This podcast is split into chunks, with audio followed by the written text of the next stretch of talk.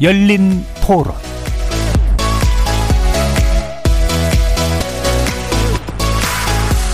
안녕하십니까. KBS 열린 토론 정준희입니다.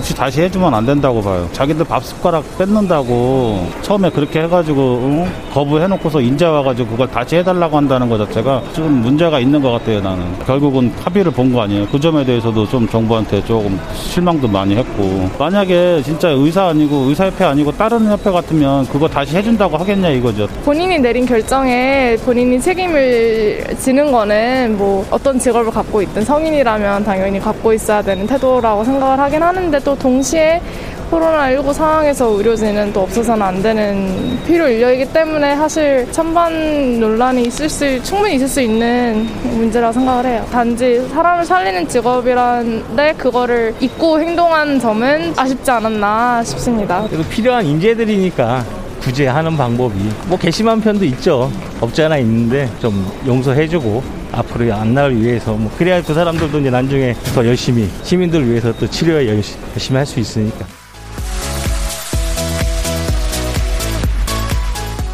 거리에서 만나본 시민들의 의견 어떻게 들으셨습니까? 정부가 올해 의사 국가 시험을 두 차례로 나눠 실시하기로 하면서 지난해 국가고시를 거부했던 의대생들이 올해 예정됐던 일정보다 일찍 시험에 응시할 수 있게 됐습니다. 코로나19 사태가 계속 악화되는 상황에서 의사 인력의 결혼이 발생하는 것을 막고 공공 의료 인력의 확충을 대비하기 위해서 불가피했다는 게 보건복지부의 설명인데요. 해가 바뀐 만큼 재응시가 아니라 조기 응시라고 해야 할지 모르겠지만 추가 응시 기회를 열어준 이번 결정으로 인해 국가고시의 공정성과 형평성 원칙이 허물어졌다는 비판이 적지 않습니다. 청와대 국민청원에서는 추가 국시 시행에 반대하는 글이 지난해에 이어 올해도 계속 올라오고 있기도 하죠. 오늘 KBS 열린 토론에서는 의사 국가고시 추가 시행을 둘러싼 찬반 논란을 비롯해서 그 뒤에 숨은 국내 의료 인력 충원 시스템의 문제는 무엇인지 심도 깊게 논의해보는 시간 마련했습니다. KBS 열린 토론은 여러분이 주인공입니다. 문자로 참여하실 분은 9730 누르시고 의견 남겨주십시오. 단문은 50원, 장문은 100원에 정보 이용료가 붙습니다. KBS 모바일 콩, 트위터 계정 KBS 오픈, 그리고 유튜브를 통해서도 무료로 참여하실 수 있습니다. 날카로운 의견과 뜨거운 참여 기다리겠습니다. KBS 열린 토론 지금부터 출발합니다. 살아 있습니다. 토론이 살아 있습니다. 살아있는 토론, KBS 열린 토론. 토론은 라디오가 진짜입니다. 진짜 토론, KBS 열린 토론.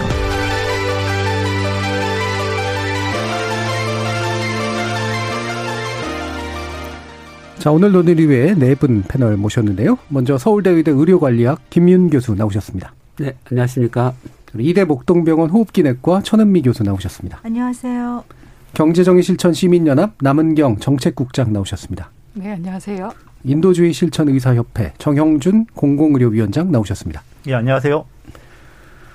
자, 어, 올해 그 연말 연초에 이제 달군 이슈 중에 하나 바로 이제 재시험 문제인데요. 어, 이번에 이제 국가에서 뭐 나름대로 이유가 있다라고는 하지만 이런 결정을 내렸다라고 하는 것에 대해서 이제 많은 분들이 또 분노의 어떤 태도라든가 이런 것들을 보이시는 경우들도 적지 않았습니다.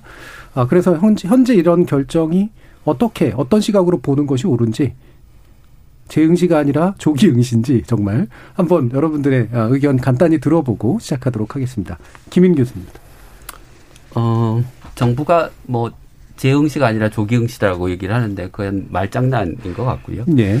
어, 정부가 이제 재응시를 허용한 이유로 이제 코로나19와 어, 뭐 공공의료 체계, 어, 의료 취약지 문제의 해결을 들고 있는데 사실 그것 역시 어, 그 국가고시 재응시를 허용해준 명분으로는 좀 약합니다. 네. 왜냐하면 어, 지금 코로나19 환자의 약 80% 정도를 이제 공공병원에서 보고 있는데, 그러니까 지방의료원 같은 공공병원에서 보고 있는데, 이런 공공병원에 배정된 그 전체 어, 인턴 정원은 어, 현재 그 졸업생 어, 3천 명이 약간 넘는데요. 중에 한 10% 정도밖에 되지 않습니다. 그러니까 어, 재응시를 허용해서 어, 졸업생들이 인턴이 된다고 해도 실제 공공병원에 가서 코로나 환자를 볼 사람은 10명에 한명 정도밖에 되지 않는다는 것이에요. 네.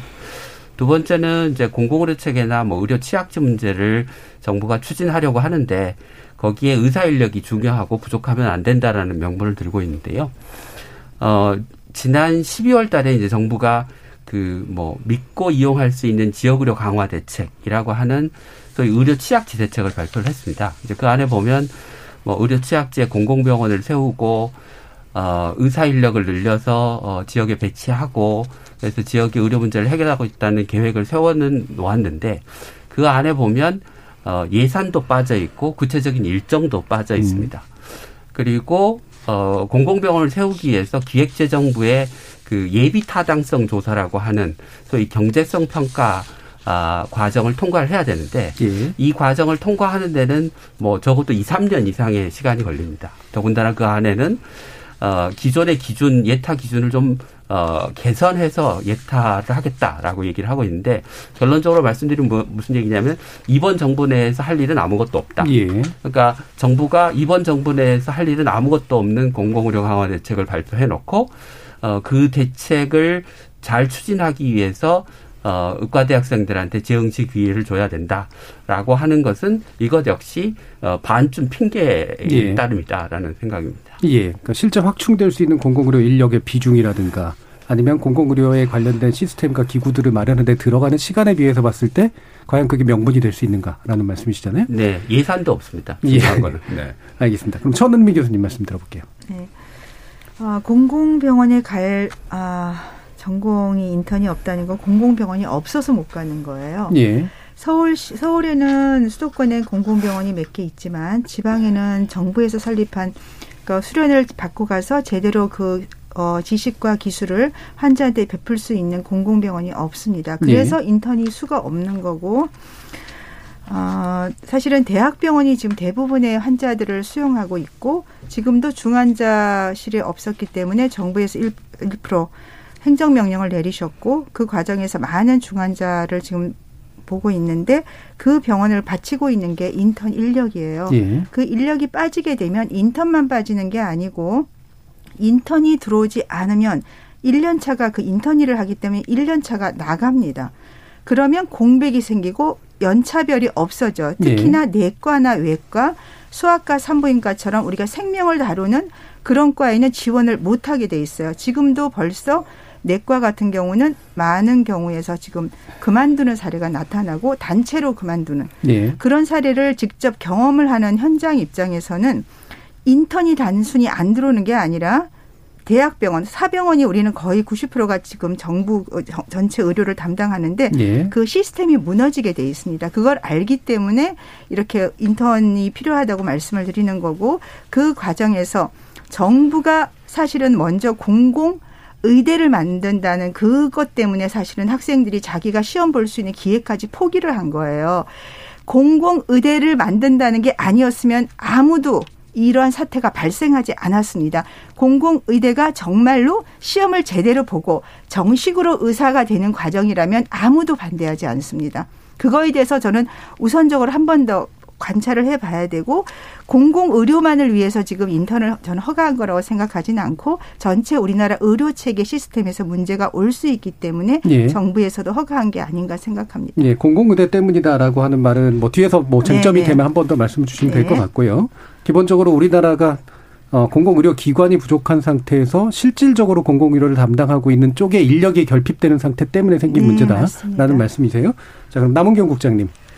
네, 저도 이 뭐 이런 사태가 결국에는 공공의료 부족 에서 왔고 특히나 이제 또 코로나 상황과 이제 맞물리면서 그것이 이제 극대화돼서 이제 부각됐다고 생각이 듭니다. 그래서 어 그래서 정부가 정책을 추진하려고 했던 것이었는데 결국 이제 의사들의 반발 때문에 이제 저희가 이 중단이 된 상태였고 예. 저는 어 이런 사태를 이제 전 국민들이 다 보면서 이 이제 의료 뭐 의료계라고 해야 될까요? 이제 이쪽의 단들은 정부 통제도 지금 먹히지 않는다라는 것들을 확인했다는 겁니다. 뭐 그 전에도 있어 왔고, 근데 이것이 이제 드러나지 않았었는데 이번에 이제 만천하에 드러난 거고 이제 국민들도 확인을 한 거죠. 예. 그렇다면 이걸 결국 정부도 통제하지 못하는 이러한 어, 어, 시스템, 의료 시스템이나 의료 체계 내에서 이걸 그대로 방치할 것이냐. 이제는 진짜 전환을 해야 된다라는 정책을 저는 들고 나올 줄 알았습니다. 예. 그랬기 때문에 정부가 단호하게 그간의 공정과 원칙을 얘기하면서 저는 입장을 냈다고 생각했고 그걸 믿고 있었던 어, 일반 시민으로서는 이번 그 정부 발표에 대해서 매우 큰 배신감을 느끼는 것이고요. 예. 그리고 또 상당 부분 사회적으로 아 다들 이렇게 특권을 누리고 있고 어, 이 사람들에 대해서 어 뭔가 사회가 용인해 주실 줄 거다라는 이제 마음속에 품어왔던 것들이 이제 실제 실현되는 것을 보면서 얼마나 큰 박탈감과 상실감을 느끼니까 예. 그런 분노들이 지금 최근에 발현된 거라고 생각하고 정부가 최소한의 이런 국민들의 감정이나 정서들을 보듬어 줄 수 있는 좀 치밀한 대책이나 정책들을 먼저 얘기를 했어야 되는데 그런 정책 앞서 김윤 교수님 말씀해 주신 것처럼 전혀 예. 공공의료 확충이라든지 국민들을 위한 정책에 대한 비전이나 계획 없이 덜컥 그 의사들의 당장의 문제 때문에 응시를 허용한다라는 아주 빈약한 논리와 내용으로 예, 예. 이제 대안을 했다는 것이고 이게 뭐 비단 이번만의 일이 아니라 10여 년간 지속돼 왔던 것이고 이걸 만약에 저희가 넘지 못한다면 앞으로도 지속될 것이다. 의사들 계속 파업하고 뭐 수시로 자, 자신들의 이해 어긋나면 정작 반대할 거고 예. 국민들은 늘 거기에 볼모로 잡혀야 되는 것이고 이 고리를 끊지 못할 것이다. 저는 예. 이제 그런 것들을 좀 심각하게 생각하고 예, 그 있습니다. 그 부분에 대한 박탈감은 뭐 충분히 이해할 것 같고요. 근데 정부 통제라고 하는 것이 좋은 점도 있고 안 좋은 점도 있잖아요. 정부 통제가 제대로 먹혀야 될 정확한 지점이 안 먹힌 부분 뭐라고 보세요? 어, 저는 이제 의사는 이제 국가는 국민의 생명을 보호해야 네. 될 의무가 있고 그 의무를 직접 할 수 없기 때문에 의사라는 면허 제도를 통해서 독점적 권한을 저는 주고 있다고 생각해요. 예. 그리고 그것을 이제 의사들은 수행하는 어, 그런 당사자들인 거죠. 그렇기 때문에 정부 정책에 따라 저는 철저하게 뭐그 어, 상황에 따라서 움직 이고 또 뭐 거기에 의해서 통제되거나 관리돼야 된다라는 생각을 가지고 있습니다. 물론 이제 뭐 의사 선생님들은 다른 생각이 네, 그 정부 통제 상황이라고 하는 게 너무 되게 추상적이어서요. 계속해서. 네. 네네네. 네. 예를 들면 어. 뭐 응급 응급한 지금 요번에 예를 들면 필수 의료 인력까지 파업에서 빠진 상황 뭐 이런 것들을 얘기하시는 지금 건가요? 지금 진료 거부는 그러니까 어, 정당한 사유가 없는 진료 거부는 불법입니다. 예. 그럼 이번에 불법 행위자에 대해서 정부가 처벌하고 징계를 내렸어야 되는 건데 결국 그것도 슬그머니 조치를 했다가 걷었습니다. 그것도 예, 예. 상당 부분 특혜인 거고 어, 이번에도 뭐 뒤늦게나마 대형 병원들에 대해서 행정명령 통해서 민간 병원 이제 뭐 강제 어, 그 동원할 수 있는 명령을 했지만 그것도 사실상 정부가 일찍 했었으면 훨씬 더 네. 어, 뭐, 저희가 민간 의료나 이런 것들을 활용할 수 있었는데 그간의 정부가 공공 의료 확충을 게을리했던 건 민간 의료도 충분히 공익성을 가지고 활동할 수 있게 하겠다. 그래서 거길 지원하고 오히려 거기를 더 활성화해야 하는 것이지 공공 의료를 확충할 필요가 없다라는 논리를 펴왔습니다. 근데 예, 알겠습니다. 이제 예. 그게 안 먹혔던 거죠. 예, 알겠습니다. 그 어떤 부분인지는 조금은 이제 그 부분은 네, 좀 네, 지적을 네. 해줬으니까요. 정 정현준 위원장님. 예, 뭐 저는 일단 시험을 보게 해주고 안 보게 해주고는 사실 약간 부차적인 문제인데 예. 이 부분이 좀 쟁점이 되고 있다고 생각을 합니다. 그리고 뭐 천원민 교수님께서도 이야기를 하셨지만은 정부가 밝힌 이제 이 재시험을 보게 해주는 그 근거들은 상당히 옹색하다고 생각을 하고요. 왜냐하면 지금 당장 뭐 코로나 대응을 위한 이런 음, 직접적인 영향보다는 사실은 천 교수님이 이야기하신 바로 그 의료 공급 사슬 전반적인 문제거든요. 예. 그래서 이게 과거부터도 이런 일들이 있었을 때 재시험이 뭐 1995년에도 있었었고 2000년에 의사폐업 때도 뭐 수업이 상당히 미뤄졌는데도 본과 4학년생들이 2월에 시험 보게 해준 경우도 있고 그렇게까지 이제 할 수밖에 없었던 게 본질적으로는 한국에서 이제 의료 인력의 성격이 명확히 드러났다고 생각을 하고 예.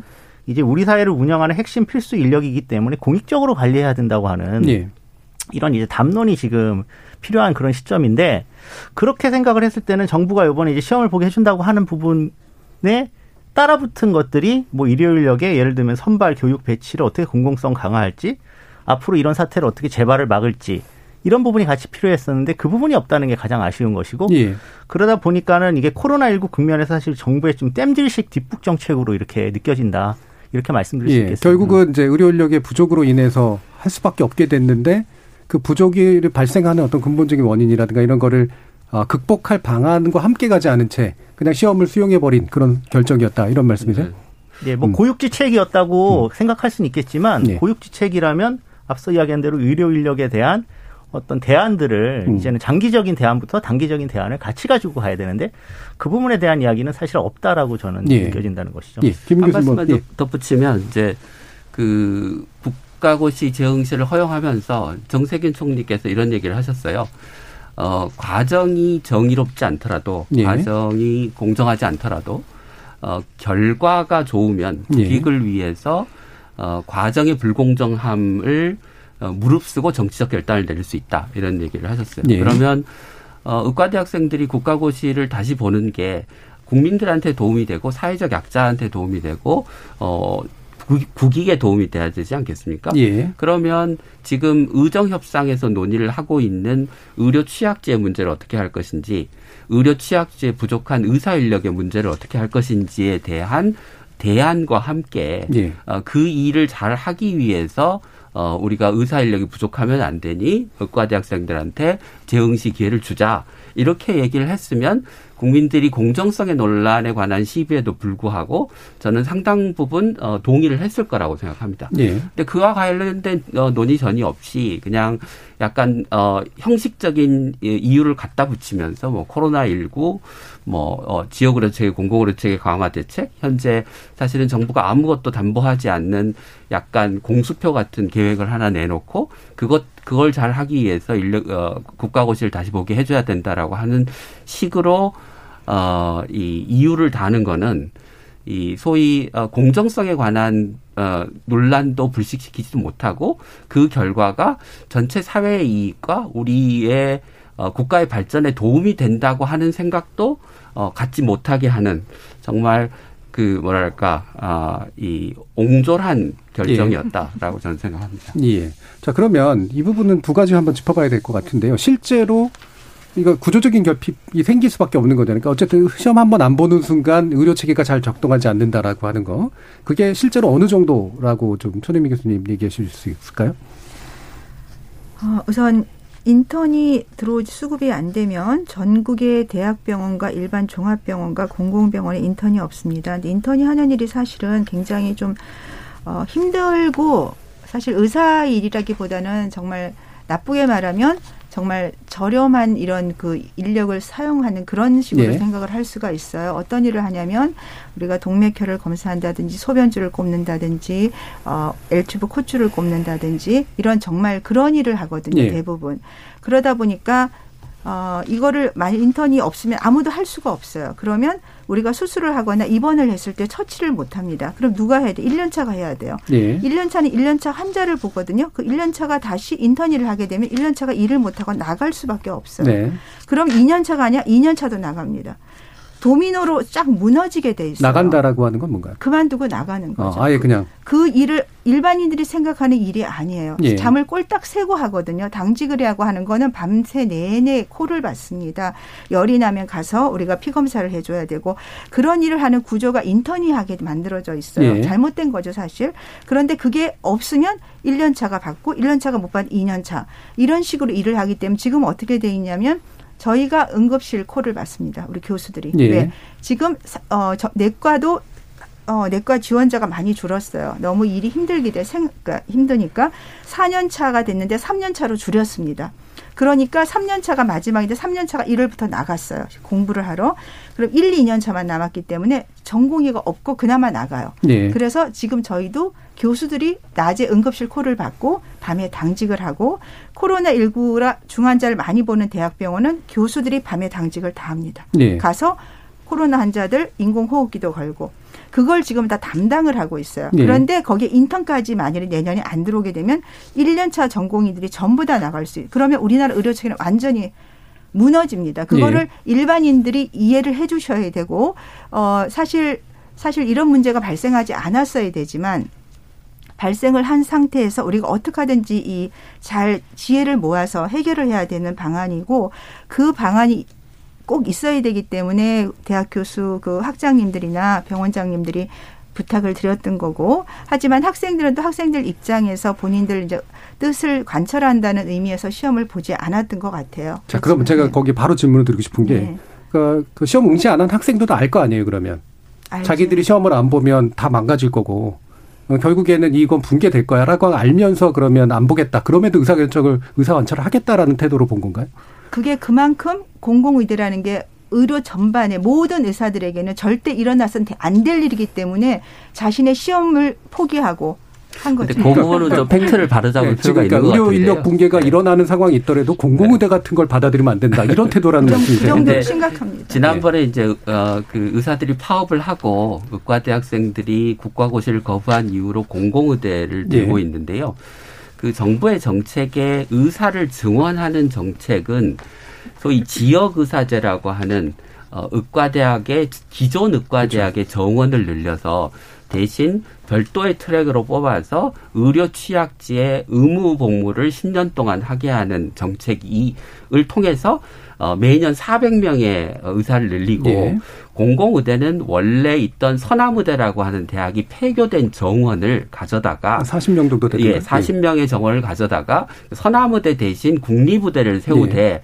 그 국립의대가 공공 부분에 어, 일할 의사 인력이 부족하니 공공 부분에 일, 일할 의사 인력을 양성하는 목적으로 공공의대를 세우겠다 네. 이렇게 얘기를 했던 거거든요. 그러니까 어, 파업의 중요한 이유가 정말 어, 공공의대인 것처럼 얘기를 하시는데 사실은 의과대학 정원 전체를 늘리는 400명의 10%밖에 안 되는 40명을 늘리는 어, 정책 결정이 무슨 대한민국 의료 체계를 무너뜨리고 대한민국의 의사 사회를 엉망진창으로 만들 것처럼 얘기하는 거는 좀 지나친 이야기시고요. 예. 그다음에 두 번째 그 공공의대와 관련해서 어 의사들이 반대할 때 여러 가지 이유들을 달았는데 어 예를 들면 무슨 현대판 음서제다, 무슨 예. 시험을 안 보고 들어간다, 무슨 제2의 조민을 만드는 제도다라고 하는 거는 대부분 팩트에 기반하지 않은 어 일종의 유언비어입니다. 예. 물론 어, 그런 그, 이 공격을 제공할 만한 빌미가 됐던 언급들이 있었죠.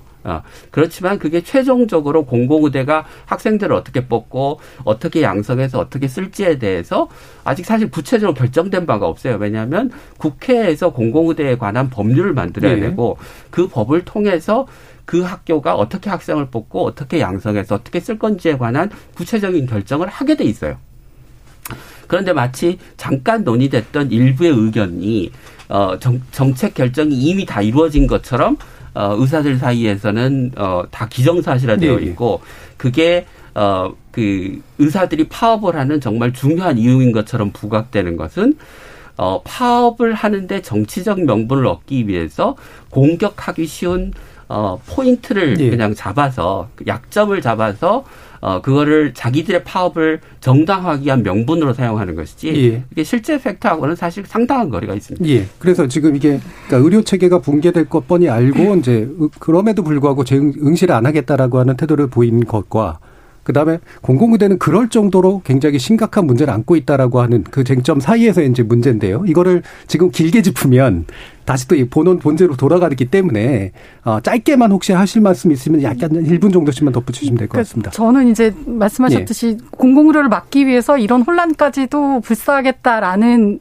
어, 취지였다고 말씀하시면 저는 한 단계 더 나아가서 예. 이런 상황을 정부가 그대로 방치하지는 않을 것이다. 예. 그리고 분명 재응시가 있을 것이다라는 확신들을 암암리한 것이 아닌가. 붕괴를 방치할 수 없을 의혹, 거다라는 네, 확신이 있었다는 그런 거죠. 의혹 도 어, 있을 음. 수 있다고 생각합니다. 예. 자 그러면 그 그, 관련해서 바로 또 제기가 되는 질문이 그거거든요. 정부가 뻔히 알 거 아니에요. 그러니까 의료 공백 생긴 생길 거다. 근데 어 사실 지난 몇 개월간 어 마치 재응시 기회는 전혀 부여될 수 없을 것처럼 얘기한 것은 일종의 double dealing이란 말이죠. 그러니까 소 뻔히 알면서도 겉으로는 굉장히 강경한 책을 내세운 상태란 말이에요. 근데 그게 몇 개월 만에 이제 뒤집히니까 그러면 그동안 3개월 동안 공공의료 인력이 부족해진 걸, 아, 의료 인력이 부족해지는 걸 이제 알게 된 건가? 라는 이제 질문을 하게 될 수밖에 없을 것 같은데 이 부분은 정경준 위원장 어떻게 보세요? 그 부분이 정부의 문제라고 생각합니다. 예. 사실 이 사안이 저희가 대안이 많은 이렇게 준비되어 있고 그다음에 뭐 의대생들을 조속히 뭐 교육시켜서 음. 1, 년은 아예 할 수 있고 이런 문제가 아니지 않습니까? 그러니까 예. 그 천미 교수님 말씀하신 부분들이 아주 현실적인 이야기고 그 다음 이야기는 만약에 한 년차가 빠지게 되면 그 다음 연차는 당연히 인턴 숫자가 늘어날 수밖에 없잖아요. 예. 이제 그렇게 되면 그 사람들은 또 수련할 데가 없습니다. 음. 결국은.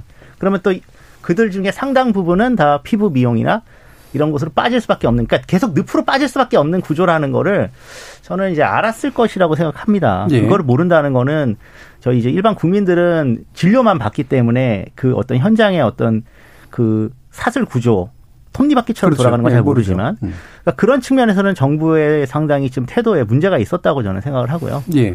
그리고 이제 그런 주장을 했더라도 만약에 뭐 지난달에 시험을 보게 해주는 그 과정에서 사실은 나온 대안들이 음. 또 그런 문제들을 앞으로 어떻게 해결하겠다라든지 뭐 가장 이제 빨리 할 수 있는 것은 저희가 이제 그동안 주장했듯이 국공립대 같은 경우에는 정원에 그러면 뭐 반 정도를 국가장학생으로 선발해 가지고 예. 국가가 사실 움직일 수 있는 의료 자원을 앞으로는 좀 더 많이 가져가겠다.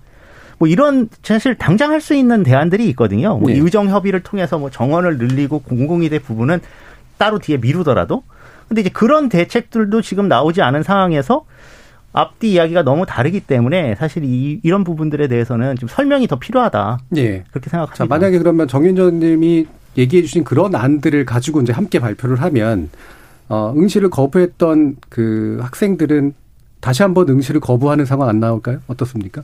아 근데 저 제가 이제 드리는 이야기는 응시를 응시를 거부하냐 안 하냐와 관련해서 기존 정책들에 대해서는 예. 뭐 저는 일단 그렇게 해서 이제 진료 거부를 하고 시험을 음. 보지 않은 것에 대해서 반대했었지만은 예. 그 부분을 이제 원점에서 뭐 재검토하기로 한 이상은 예. 그 이야기들은 다시 뭐 검토할 수 있다고 생각합니다. 그렇지만 음.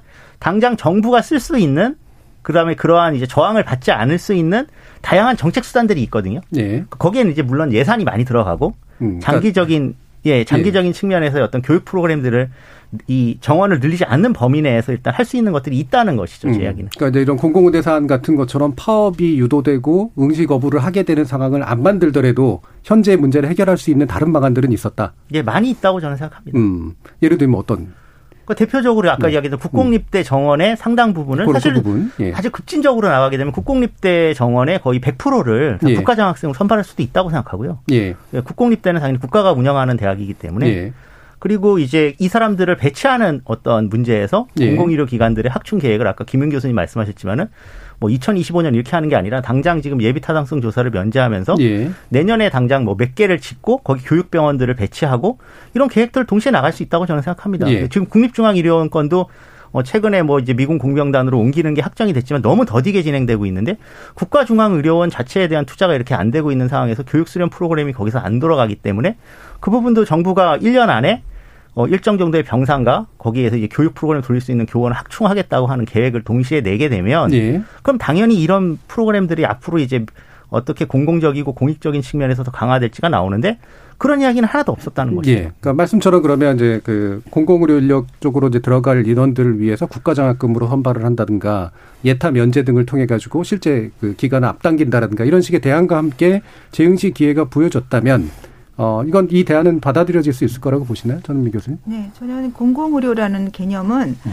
어, 우리가 일반 국민들이 취약계층에 있는 분들이 정말 제대로 된 의료를 받는 거라고 생각합니다. 예. 그렇기 위해서는 공공병원 자체가 우리가 일반 사립병원 못지않게 좋은 의료 인력과 의료, 예. 의료 자원이 있어야 되는데 수도권에만 지금 보시면 뭐 보훈병원, 경찰병원, 서울의료원 일산병원 이런 정도의 수준이 되는 병원이 지방에 있어야 됩니다. 네. 그러면 우리가 수련을 받을 때 지금 기피과 내외산소과라는 기피과를 지원을 했을 때 그 전공의들이 수련을 받고 그 공공병원에 들어가서 일을 할 수 있다면 마음 놓고 자신의 지식을 펼칠 수가 있어요. 음. 그런데 그런 공공병원이 지방에 없기 때문에 공공 의료가 지금 약한 거거든요. 그거는 정부의 재정 지원이 뒷받침이 돼준다면 우리나라도 다른 나, 공공 의료가 강한 나라처럼 공, 정말 말하는 공공 의료가 지원이 되죠. 근데 네. 정부가 그런 지원은 안 하고 공공 의료를 확충한다고 하니까 사상 누각인 거죠. 그러니까 예. 정확한 지원이 필요합니다. 그 일단 남은경 정책局長님 네. 먼저 말씀 들어보고요. 네. 네. 저는 이제 그 병원이 없어서 갈 곳이 없어서 뭐 어, 의사 선생님들이 불안해하거나 반대하거나 이렇게 얘기하시는데 실제로 지금 수도권의 공공병원들도 서울시 같은 경우도 서울시 의료원의 의사들을 구할 수가 없다고 해요. 실제로.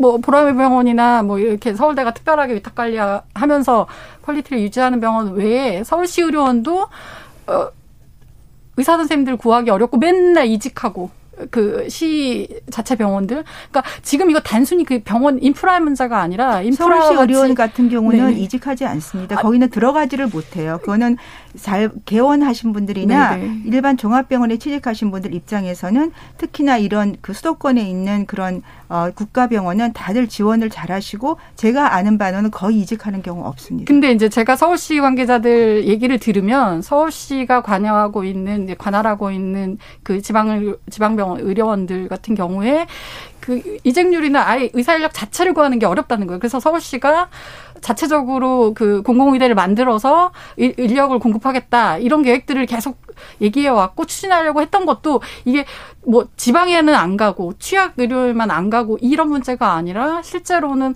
그 공공병원의 지방에 있는 공공병원 네. 자체는 네. 아까 말씀드렸지만 네. 네. 우리가 수련을 받았을 때 제대로 된 환자를 볼 재원이 안 돼 있습니다. 자, 병, 네. 네. 그래서 여기까지만 일단 정리하죠. 왜냐하면 이 부분은 제가 확인할 수 있는 부분이 아니라서 수도권도 부족하다와 수도권은 그렇게 문제가 안 된다에는 팩트 확인이 좀 필요한 거니까. 아까 하셨던 예. 그 얘기의 연장선상에서 좀 말씀을 드리면 그러니까 정부가 의과대 학생들의 국시를 어, 다시 보게 했는데 사실은 이걸 먼저 할 게 아니라 어, 의사 인력을 취약지에 양, 보낼 의사 인력을 양성하고 취약지에 공공병원을 강화해서 거기에 필요하니 국시를 다시 보게 해주자라는 예. 논리로 갔으면 훨씬 좋았을 거다. 예. 그럼 대안이 있었냐 이렇게 여쭤보셔서 그렇죠. 아까 이제 예. 정영준 위원장께서 예를 들면 예타 면제를 통해서 예. 지금 당장 병원을 세우고 음. 뭐 공공병원에 투자를 하고 이런 얘기를 하셨잖아요. 뭐 예. 국립대학병원에 장학생을 둔달지. 근데 그러면 정부가 그 다음 질문은 왜 그렇게 안 했냐라는 음. 거죠. 그렇죠. 정부가 그렇게 안 한 이유는 어, 기재부가 예산을 주지 않기 때문에 그러거든요. 기재부는 왜 예산을 안 주냐? 청와대가 예산을 기재부한테 주라고 안 그러니까 그런 음. 거거든요. 그러니까, 어, 우리가 이제 이런 정책적 결정이 내려졌을 때 늘 복지부를 비난하지만 사실은 그 정책에 진짜 책임이 있는 책임 있는 정책 결정자는 기재부와 청와대인 거예요. 예. 예. 그러니까 그런데 그 기재부와 청와대가 늘 정책 결정의 뒤에 숨어 있기 때문에 본인들은 중요한 정책 결정을 다 내리면서 어 대중의 비판으로부터 자유롭고 음. 대중으로부터 비판을 안 받으니까 어 국민의 이익을 대변하기 위한 결, 결정이 아닌 자기들의 이익을 위한 결정을 계속해서 내리는 거죠. 네. 예. 그러니까 실제로 할 수 있는 정책이 있었는데 그 부분에 대한 부담을 청와대가 그러니까 의사결정권을 가장 강하게 지닌 청와대가 기재부를 움직여서 하지 않고 네. 이를테면 보건복지부가 때려박게 네. 했다. 예. 이런 예. 말씀이시잖아요. 그리고 예. 두 번째, 그러니까 공공병원이 어, 좋은 공공병원이 있으면 문제가 해결된다라고 예. 하는 천은미 교수님이 일면 맞기도 한데 음. 일면 옳지 않은 게 어, 대한민국에서 제일 좋은 병원 중에 하나는 국립대학병원들입니다. 예. 예를 들면 서울대, 전북대, 부산대, 뭐 경북대 이런 좋은 병원들이 있죠. 근데 그 국립대학병원들이 지금 어, 코로나 환자를 얼마나 보고 있냐면 어, 민간 사립대학병원하고 거의 같은 비율로 보고 있습니다. 예. 그러니까 어, 그게 국가의 소유고 국립대학병원이지만 공공적인 역할을 민간에 비해서 더 하고 있지 않은 거예요. 네. 그러니까 단지 좋은 병원이 있다고 문제가 음. 해결되는 게 아니고 그 국립병원들이 공공적인 역할, 재난 시에 응급 환자의 취약지에 국민의 생명과 안전을 보호할 수 있는 그런 좋은 어, 운영 체계가 있어야 되는 거죠. 예. 근데 어, 지금 국립대학병원은 굉장히 오랫동안 그냥 교육부 밑에서 어 자율적으로 네, 운영되어 네. 왔고 사실 어, 국립대학병원한테도 계속 국가가 돈을 벌라고 요구를 했기 때문에 예. 사립대학병원과 거의 똑같은 어, 경영 행태 또는 의료진인 그 안에서 어, 일을 하는 의사들의 마인드가 사립대학병원과 별 다르지 않게 되어 있어요. 그러니까 이런 방식으로는 얼마 안 되는 공공병원조차 사실은 어, 이런 코로나19와 같은 재난 시에 국민의 생명과 안전을 보호하기 위한 안정장치의 역할을 할 수가 없다. 예. 그러니까 공공병원이 공공병원답게 운영될 수 있도록 하는 체계도 필요하다. 음. 예. 예전에 뭐 이 부분 저희 한 상반기쯤에 토론했을 때 어, 실제로 지역 의료원에 계신 분들이 어 상업적으로 운영하라라는 그러니까 네. 예산이라든가 이런 식의 부분에서 실제로 돈을 벌라는 그런 음. 어, 관식으로 관리가 받았다라고 네. 하는 이야기를 하시더라고요. 그 예. 근원이 네. 기재부가 관리 운영하는 예. 공공기관 관리 운영에 관한 법률이라고 하는 게 있습니다. 예. 그 법률에 의해서 공공기관들은 다 평가를 받게 되어 있는데 네네. 평가의 중요한 내용이 어, 얼마나 경영을 효율적으로 하느냐. 그렇죠. 달리 바꿔서 네. 말하면 돈을 얼마나 잘 버느냐라는 음. 거죠. 그런데 예를 들면 의료 취약제에서 환자를 보면 당연히 비용이 많이 들죠. 환자는 네. 적고 어 인력이나 장비는 똑같이 필요하니까. 어, 가난한 환자들, 힘든 환자들을 보면 당연히 손이 많이 가죠. 그러니까 네. 원가가 더 많이 들어가죠.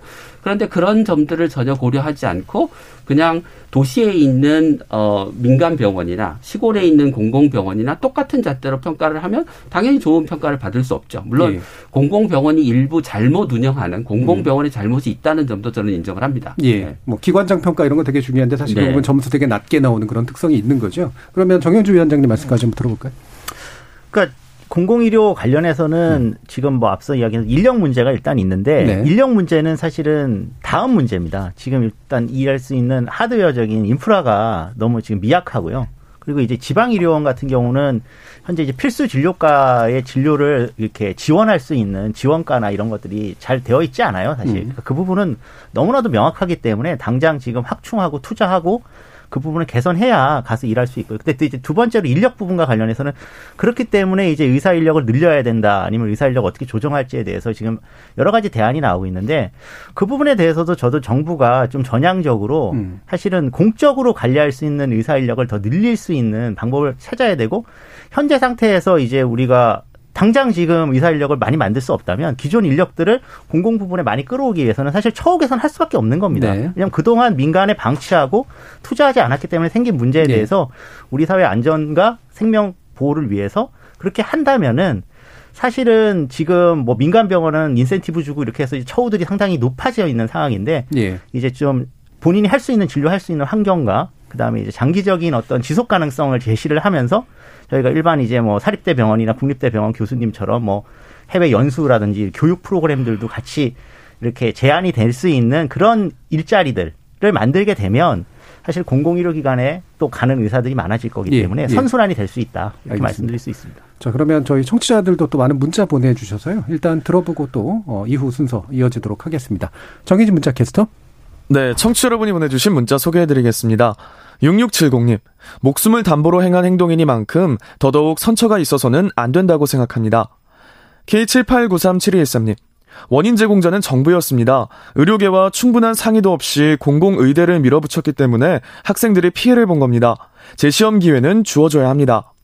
6262님, 급박한 시기에 의대생들의 지난 행동은 용서할 수 없습니다. 그러한 인성의 소유자들이 사람을 치료할 수 있겠습니까? 진정한 사과와 용서가 우선되어야 합니다. 2460님, 제대로 된 국민 사과도 없이 의술을 무기로 의사고시를 거부하며 국민과 정부를 협박한 의사들의 민낯을 국민들은 잊지 않을 겁니다. 오직님, 코로나로 의사들이 사투를 벌이고 있는 비상시국에 공공의대 얘기로 의사들을 자극해 분란을 일으킨 건 현 정부입니다. 정부의 정책 추진 시기가 적절하지 못했습니다. K80496045님, 의대생들은 이제부터 자기들은 사회 기득권층이라는 인식을 가질 것입니다. 재시험 허용은 절대 반대합니다. 8260님, 전 공공의대 설립에 반대하는 시민입니다. 코로나19로 의사 간호사들이 고생하는 상황에서 왜 굳이 공공의대 정책을 꺼내서 시험 거부 사태를 만든 건가요? 정부의 정책 추진에 의문을 제기하고 싶습니다. 9555님, 직업의 귀천은 없습니다. 의사시험만 특혜를 주는 것은 잘못되었다고 봅니다. 법이 존재하는 이유를 알고 싶습니다. 해주셨고요. 9234님, 의사국시를 안 본 당사자들은 얼마나 힘들겠습니까? 정부의 의사인원 선발 계획부터 잘못됐습니다. 0798님, 한 번만 시험을 걸러도 의료 체계가 붕괴된다고요? 그렇기 때문에 이번 기회에 반드시 의사를 늘려야 합니다. 라고 보내주셨네요. 네, KBS 열린 토론. 이 시간은 영상으로도 생중계되고 있습니다. 유튜브에 들어가셔서 KBS 일라디오 또는 KBS 열린 토론을 검색하시면 지금 바로 토론하는 모습 영상으로 보실 수 있습니다. 지금 방송을 듣고 계신 청취자 모두가 시민 농객입니다. 계속해서 청취자 여러분들의 날카로운 시선과 의견 보내주세요. 지금까지 문자캐스터 정의진이었습니다. 예, 청취자들이 보내주신 문자 좀 들어봤고요. 어, 또 날씨 관련된 그 소식도 많이 전해주셨어요. 3941님께서 남양주시에 지금 한방 눈이 오네요. 안전운전 하세요. 라고 의견 주셨고요. 8960님이 서울에 눈이 너무 많이 와요. 강남 근처 지나는데 신호등 걸렸다가 출발하면 차가 미끄러질 정도입니다. 청취자 여러분들도 운전 조심하세요. 라고 말씀 주셨습니다. 소식 전해주셔서 감사하고요. 지금 청취자들, 혹시 운전하시는 청취자 계시면 조심히 운전해서 가시기 바랍니다. 어, 지금 2부 논의를 하기 위해서 어, 잠시 쉬었다 가겠습니다. 지금은 KBS 열린 토론과 함께하고 계십니다. 토론이 세상을 바꿀 수는 없습니다. 하지만 토론 없이 바꿀 수 있는 세상은 어디에도 없습니다.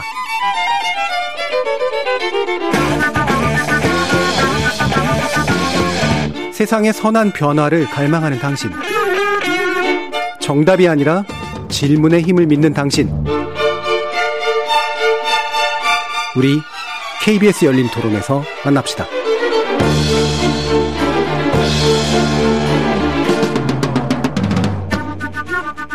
KBS 열린 토론 의사 국시 문제를 두고 이대 목동병원 호흡기 내과 천은미 교수, 인도주의 실천의사협회 정형준 공공의료위원장, 서울대 의대 김인 교수, 그리고 경제정의실천 시민연합의 남근경 정책국장 이렇게 네 분과 함께하고 계십니다. 어, 지금 어 뭐 이후 논의를 또 위해서 한 가지 또 짚고 넘어갔으면 좋겠는 게 어, 공정성과 이제 형평성에 관련된 이제 그 시민들의 불만이나 발탁알 같은 건 굉장히 좀 큰 상태인 건 맞잖아요. 이걸 어떻게 어루만질 것이냐라고 하는 문제가 있고 또 그에 반해서 또 의협 같은 경우에는 이거는 뭐 일반 국시하고는 되게 다르다. 어차피 볼 사람이 보는 거기 때문에 뭐 시기만 조정하는 문제다라고 또 응대하는 그런 경우들도 있습니다. 그래서 이게 일반적인 국시의 공정성 문제를 훼손하느냐 그렇지 않느냐에 대해서 간단히 한번 의견 어, 한번 여쭙고 한번 갈게요. 김 교수님 어떻게 보세요? 어, 매년 의과대학을 졸업하는 학생 숫자가 정해져 있고 그 중에 대부분이 어, 국가고시를 거쳐서 의사 면허를 받고 인턴 레지던트를 하는 어, 특성을 고려하면 뭐 일반 국시하고 다른 측면이 분명히 있죠. 예. 어, 그렇지만 어, 이게 또 어, 큰 의미에서의 국가고시고 어, 많은 국민들이 보는 다른 국가고시와 다르게 어, 운영되는 것에 대한 어, 국민들의 박탈감은 상당히 있을 것 같습니다. 예. 그래서 저는 어, 뭐 국, 정부가 어, 국가고시 재응시 기회를 줘도 좋긴 한데 어, 국민들이 어, 납득할 수 있는 또는 어, 적어도 어, 뭐 반대는 하지만 적극적으로 반대하지 않는 그런 정도의 어, 논의 과정과 국민들이 의견을 개진할 수 있는 과정, 그 다음에 그렇게 해야만 되는 어, 정말 어, 진짜 이유가 예. 무엇인지에 대해서 어, 정부가 충분히 설명을 하고 설득을 하고 동의를 구한 다음에 어, 이런 결정이 내려졌으면 얼마나 좋을까. 그리고 어, 이 결정의 이후에 뭐 예를 들면 어, 이번에 국시 에, 그 기회를 다시 얻은 학생들이 또 일부 의사들이 어, 먼저 시험을 학, 본 학생들을 어, 뭐 배제하거나 비판하거나 비난하거나 예. 하는 그런 또 분위기가 조성되고 있어서 음.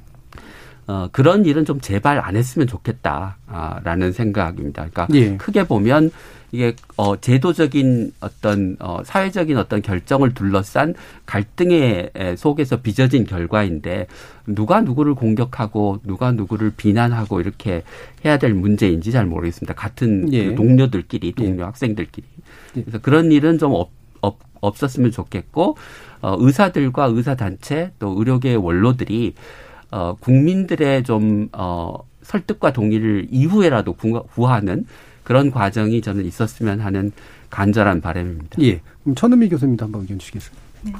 어, 의사고시는 이제 일반 국가고시와는 조금 다릅니다. 예. 말씀드렸지만, 그러니까 우리가 학생 때 의사, 어, 의사 의대 공부를 했을 때 이 학생이 정말 기본적인 의료 지식을 갖고 우리가 환자를 치료할 수 있는지를 보는 거고, 나머지 정말 이분이 이제 이 학생이 의사가 될 때는 수련 과정을 통해서 그걸 습득하게 실제로는, 됩니다. 예. 네, 그래서 그러니까 기본적인 지식을 가지고 있는지를 테스트하는 거기 때문에 그리고 네. 다른 일반인들에게 어떤 그 경쟁을 유발하는 그런 고시가 아니기 때문에 그 합격률이 굉장히 높은 거거든요. 예. 네, 그래서 그런 점을 조금 이해를 해주시면 좋겠고 수련 과정을 통해서 정말 의사액을 얻는 거고 한 가지 조금 아쉬운 거는 뭐 의협의 어떤 문제도 있겠지만 어떤 의료 정책을 결정할 때는 정부가 의료인 의- 의료인들과 상의를 해서 만일에 결정을 했다면 절대로 이런 일은 벌어지지 않았을 거라고 네. 생각합니다. 예.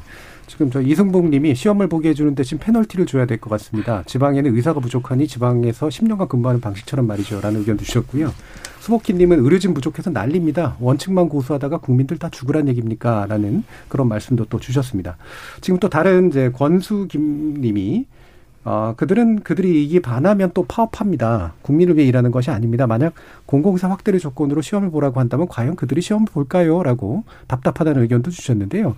그럼 이 부분에서 이제 하나 또 짚어주시면 좋을 게, 어, 실제로 지난 파업 과정에서 이제 어, 그 어떤 명분이나 의도가 어땠던 건 간에 핵심 인력들이 이제 현장에서 이제 빠지는 그런 것들에서 가장 큰 국민들이 이제 약간 충격이랄까 상처랄까 이런 걸 받은 측면들이 솔직히 좀 있잖아요. 그래서 의사에 대한 어떤 직업적 신뢰랄까 이 부분이 약간 흔들린 면도 좀 있었던 것 같고 바로 그 전만 해도 이제 어, 우리 그, 그 코로나를 위해서 일해주시는 의료진에 대한 어떤 존중, 막 이런 게 이제 상당히 좀 올라오고 있던 분위기에서 굉장히 꺾여버린 그런 측면이 있었던 것 같은데 이게 어 정부가 그러면 아까 이제 그 어, 남은경 정책국장님께서 이 부분에 대한 통제력이 없는 거냐라는 이제 그런 말을 해주셨단 말이에요.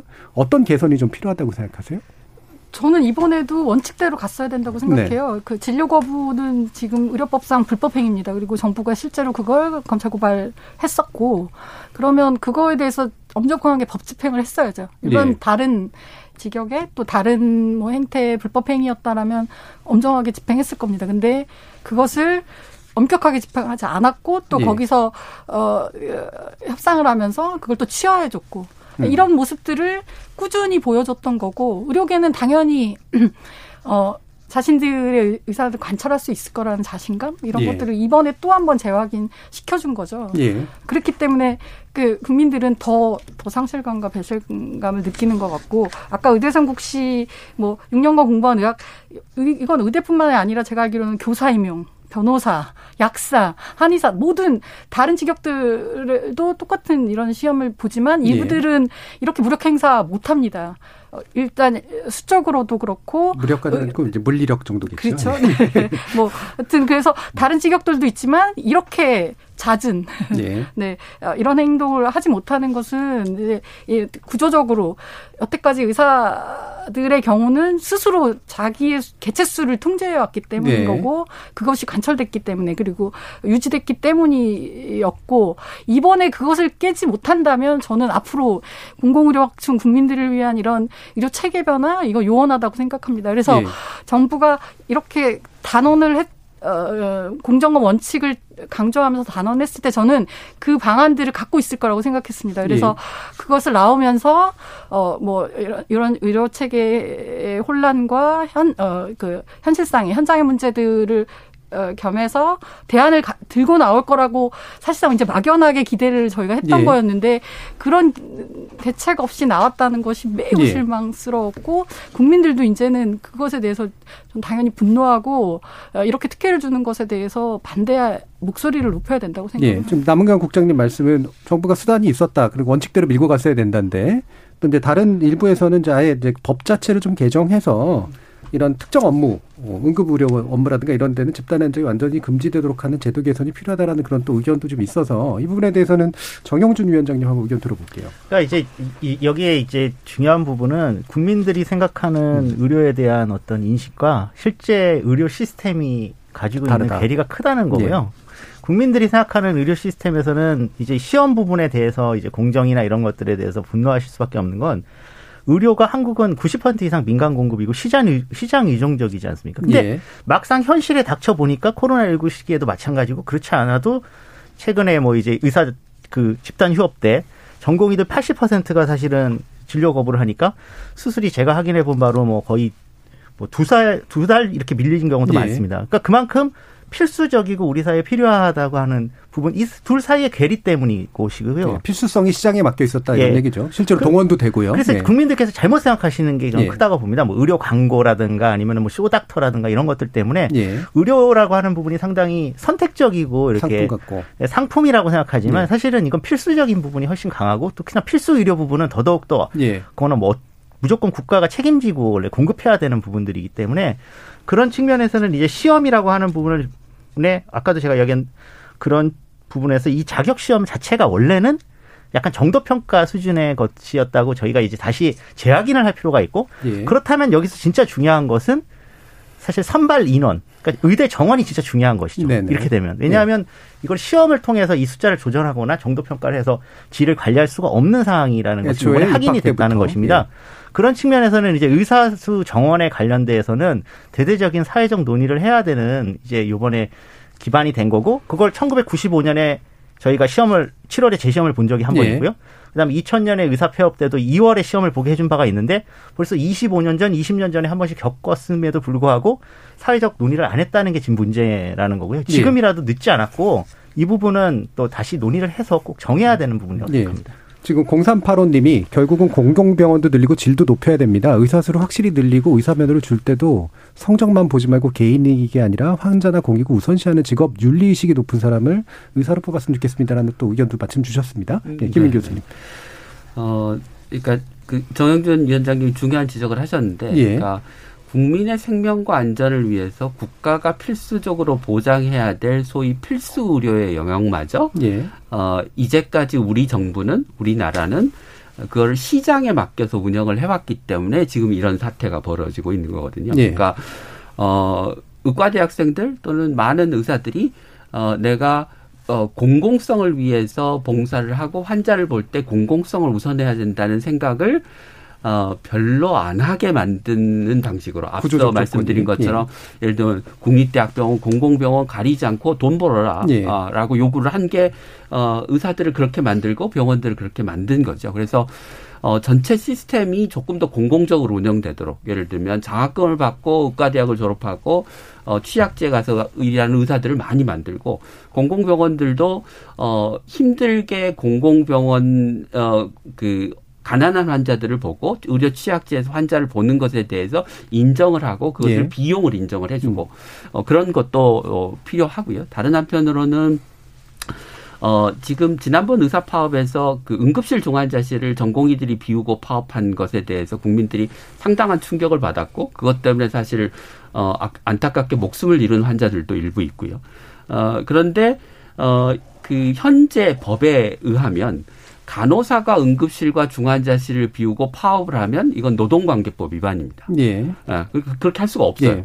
그런데 어, 환자의 생명에 더 큰 영향을 미치는 영향력을 가진 의사는 응급실과 중환자실을 비우고 파업을 해도 현재 법에는 음. 어, 업무 개시 명령 이외에 예, 예. 별도의 어떤 제한 조치가 없는 거죠. 예, 적용 법령이 다르다는 네, 말씀이시죠. 예. 예. 왜냐하면 의사가 노조에 음. 가입돼 있지 않기 예. 때문에 그런 일이 벌어진 거거든요. 음. 그러니까 어, 의사가 의사협회라고 하는 직능단체가 주도해서 전국적으로 조직된 어, 파업을 그리고 그것을 전공의들과 전임의들이 받아서 파업을 하는 방식으로 파업이 이루어진다고 하면 이것은 어 그 병원의 필수 진료 기능, 응급 환자 중환자에 대한 진료 기능을 유지하기 위한 예. 사회적 통제 기전이 필요하고 그게 의사가 노조에 가입돼 있지 않더라도 파업을 할 때 응급실과 중환자실을 비우지 못하도록 하는 어, 방식으로 의료법을 개정해야 된다고 생각합니다. 예. 네. 그러니까 한편으로는 의료의 공공성을 강화해야 되지만 음. 다른 한편으로는 파업과 같은 재난적 상황에서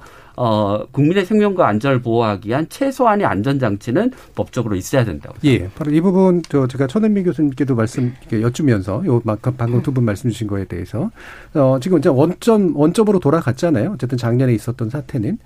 또 의대 증원 문제라든가 공공의대 신설 문제, 또 비대면 진료 관련 사안들, 이게 이제 협의되기로 돼 있는데, 이것이 어떤 식으로 재협의 과정이 좀 일어나야 될지까지 포함해서 한번 의견을 좀 주셨으면 좋겠어요.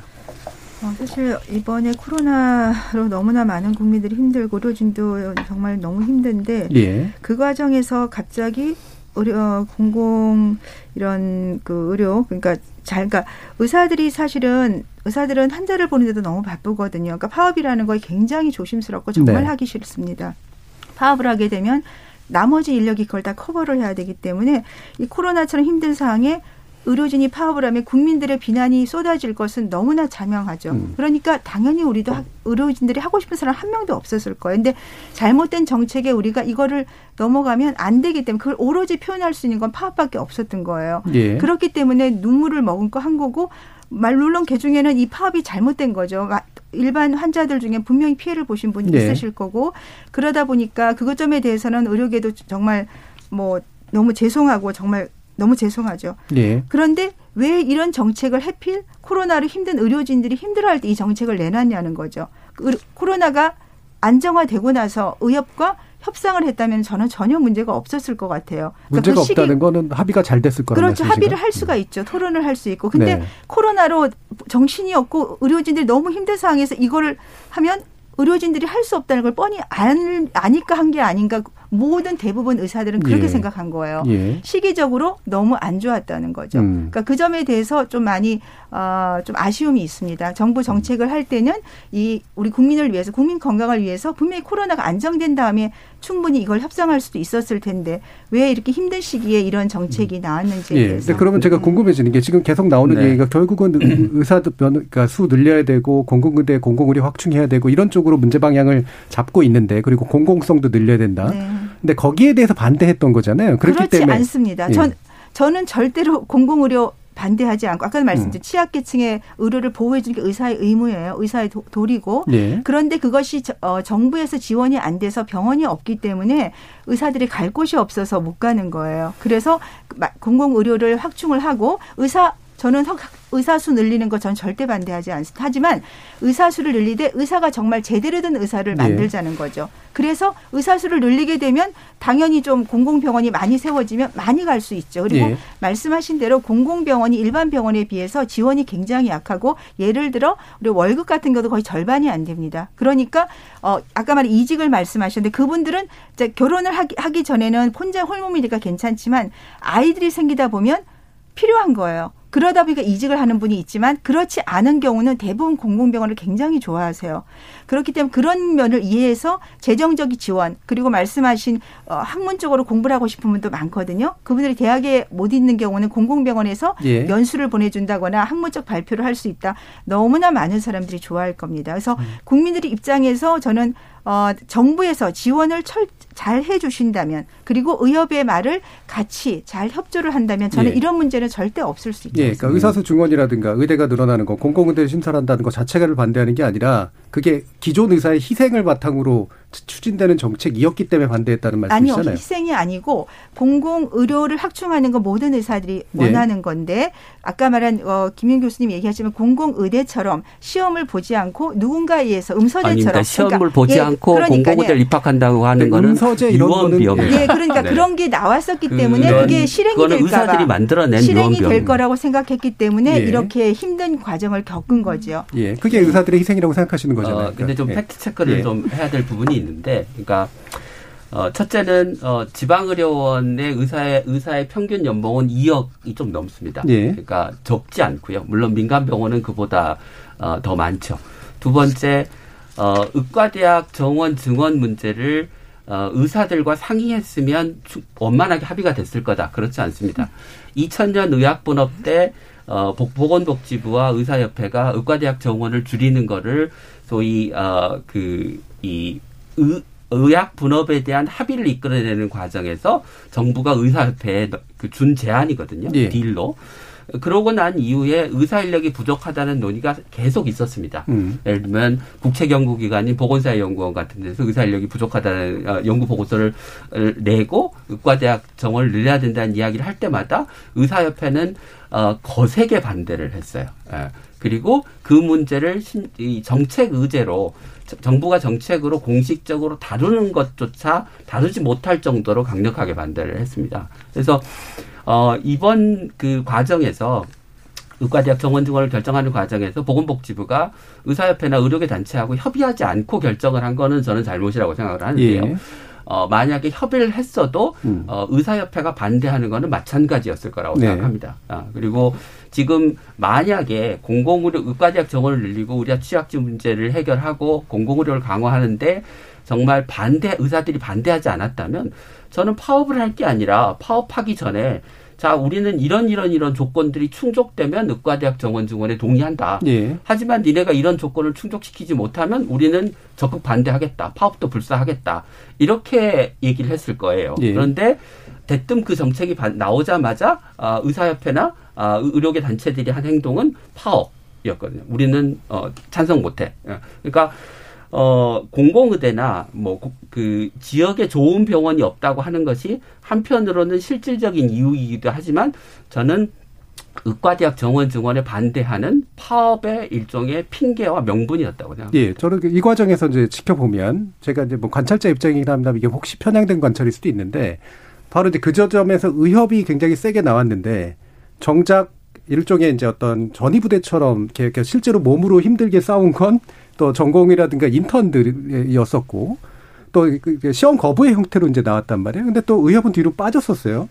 그러니까 이 과정에서 생긴 그 의사 내부에서의 어떤 좀 묘한 분위기 같은 것도 좀 있어서 이런 게 이제 누가 좀 더 많이 희생됐나 아니냐를 따지긴 좀 그렇긴 합니다만 왜 이렇게 진행이 됐을까라고 하는 궁금증 같은 게 좀 있거든요. 정경준 위원장님 어떠세요? 예, 이게 뭐 저가 뭐 8월에도 열린 토론 나와서 이거와 예. 관련해서 그때도 계속 이야기를 했었지만은 중요한 부분이 첫 번째는 한국의 이제 의료계가 사실은 내부 거버넌스가 없다는 것이고요. 네. 요번에 이제 드러난 거는 사실 이 네가티브에는 다 동의를 합니다. 그러니까 음. 이거는 바, 막아야 된다고 하는 건 동의를 하지만 음. 대안 마련과 관련해서 이 내부에서 어떤 안을 마련하는 거는 대단히 힘듭니다. 왜냐하면 서로가 다 이해관계가 조금씩 다를 수밖에 없고요. 예, 의사 집단 안에서 예, 예, 그래서 이제 그러다 보니까 이제 항상 이제 비토 전략을 의협은 세우고 네. 그거를 네. 또잘 하는 사람이 협회장이 되는 예. 이런 이제 악순환이 지금 반복되고 있기 때문에 이 부분은 이제 한국의 전문가주의를 좀 강화해야 되는 측면에서 우리 사회 전체가 이제 안고 가야 되는 어떻게 보면 위험 요소거든요. 음. 근데 이 부분을 결국 해결하는 것도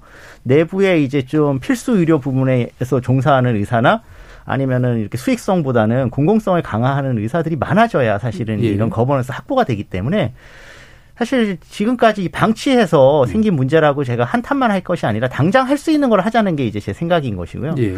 그런 측면에서는 이제 요번에 정부에서 나온 안을 보면 뭐 군의관이나 공중보건 인력이 부족해서 사실 또 요번에 시험 보게 해준다는 논리가 있는데 음. 이것도 앞으로 향후에 이제 저희가 빨리 지금 판단해야 되는데 저출생 지금 고령화 국면에서 공중보건 인력이나 그다음에 군의관도 사실은 군병원이 상당한 수준에 도달해야 됩니다 실제로 지금 군병원이 그렇게 지금 군 대체 인력으로 운영되다 보니까 해외 군병원은 국가에서 최고 수준의 병원이고 우리가 사실 총상 환자나 이런 사람을 군병원에 치료해야 되는데 저희는 지금 아주대병원의 이국정 교수께서 예, 치료해야 되는 예. 어이없는 상황이 발생하고 있거든요. 그러니까 이 부분도 다 공적 체계 하에 있는 부분에 인력을 이제는 군 대체 아니면은 그 좀 낮은 임금을 주고 젊은이사를 갖다 쓰는 게 아니라 경험 있는 사람들을 배치할 수 있는 전반적인 프로그램을 개편하 는 토대 하에서 사실은 이제 의사 인력 증원과 관련해서 내부의 거버넌스도 훨씬 더 활성화가 되고 합의가 음. 갈수 있을 것 같고 현재 상태를 그냥 방치하게 되면 매번 의사 정원 늘리겠다고 하는 것에 저는 젊은 의사들이 더 반발할 수밖에 없습니다. 왜냐하면 예. 시장 이존적이라서 의사 수가 그냥 늘어나는 그렇죠. 것이 피해를 입다고 그렇죠. 개원가에서의 예. 그 경쟁만 격화된다고 하는 예. 이런 정보들만 난립할 수밖에 없는 상황이다. 예. 그래서 그 부분의 첫 단추도 결국은 공공적인 부분에서 지금 당장 의사 인력을 최대한 많이 확보해야 된다라는 네. 점이 저는 핵심인 것 같습니다. 예. 그럼 정책 결정에서 이제 의료 거, 그러니까 거버던스라고 하는 게 결국은 정책 협의를 위해서 대표성을 가지고 있는 조직이라든가 의견들이 이제 잘 모아져야 되는 거잖아요. 잘 네. 정리도 되고 이 부분이 사실 불투명한 그런 문제들이 좀 있어 보이긴 한다. 그러니까 아까 말씀하셨던 왜 의사협회가 파업을 하겠다고 했는데 음. 개원이들은 파업에 참여하지 않고 나중에 네.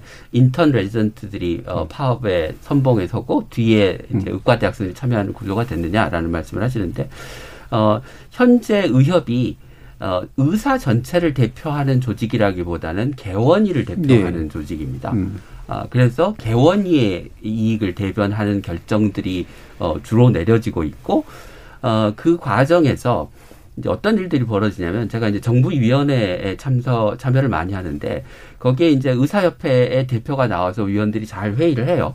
어, 회의는 잘 하고 가죠. 어, 그러고 나서 회의장 바깥에 나가서는 어, 분개를 하고 정부를 욕하고 건강보험을 비난하는 네. 어, 이 발언들을 언론을 통해서 합니다. 그러면 어, 의사들은 야저 어, 의사협회 대표가 가서 정부하고 정책 협의 한다더니 어, 정부가 의사협회 얘기 하나도 안 들어주고 음. 어, 지들 멋대로 한다고 그래 그래가지고 정말 어, 말도 안 되는 예. 짓이 벌어지고 있네 이렇게 생각하는 거죠. 그런데 그렇게 어, 대중적으로 어, 정부를 비난하고 보험을 비난하고 갈등을 조장하는 사람이 그 다음에 의사협회 임원이 되고 의사협회 예. 회장이 되고 이런 악순환의 과정을 거쳐 음. 왔던 거죠. 어, 그러니까 이게 어, 의협하고의 정책적인 협의라고 하는 게 지난 뭐 20년, 30년간 사실은 제대로 이루어진 적이 별로 없습니다. 예. 네. 음. 의협은 늘 반대하고 모든 정부 정책에 대해서 비토. 어, 건강보험 수가를 올려주는 것 이외에 다른 정책에 네. 대부분 비토하고 그리고 그 비토하는 이유를 어, 합리적으로 설명하는 것이 아니라 정부 나쁜 놈, 우리 얘기 안 들어, 보험 나쁜 놈, 돈만 안 주려고 해. 이렇게 어, 포장을 해서 어, 정치적 갈등을 어, 확 확대하는 방식으로 의협의 내부 정치가 예. 이루어져 예. 왔죠. 예. 그게 지금 현재 어, 의사들이 정부를 불신하고 건강보험을 불신하고 어, 정부의 입장을 지지하는 저 같은 학자들을 불신하는 굉장히 중요한 이유입니다. 예, 정부의 입장을 지지하시는데 오늘 정부 되게 세게 비판하시기도 아, 하셨어요. 네. 사실은 저는 늘 정부를 비판하는데요. 네. 예, 예. 의사들이 저를 정부를 지지하는 의사처럼. 친정부 예. 편이라고 생각하는데 예. 그는 제가 하는 발언이나 제가 쓰는 글을 잘 안 읽어보시고 예. 그냥 어, 이 의사한테 좀 불리하면 예, 예. 어, 친정부 이렇게 음. 어, 레이블링을 하시는 거죠. 매 정부마다 친정부가 되시겠네요. 그러면. 네, 남은 경 국장님. 네, 저는 뭐 지금 의사단체 행동이나 이런 거는 전혀 새로운 행위가 아니거든요. 예. 그러니까 저는 의사단체의 뭐 거버넌스나 뭐 그 구조나 뭐 이런 걸 저희가 비난해서는 솔직히 개선하거나 해결할 수 있는 방안을 만들어내기 어렵다고 봐요. 그러니까 그 결국에 이 정책이 결국 이런 정책들을 실패하거나 혼란스럽게 만드는 그 핵심은 정부라고 생각해요. 네. 정부가 다 알고 있고 지- 지금 선은미 교수님 말씀하셨지만 마치 코로나 때문에 새로 터져 나온 이슈처럼 얘기하시지만 네. 제가 알기로는 2010년부터 이미 그 어, 남학생들 줄어들면서 공중보건이 어, 그리고 군의관들 문제들 군병원 문제들 때문에 국방의학 전문대학원을 별도로 만드는 이런 논의들이 수없이 있어 왔습니다. 예. 그때마다 의협이 격렬하게 반대했고 또 정부가 그걸 돌파하지 못했어요.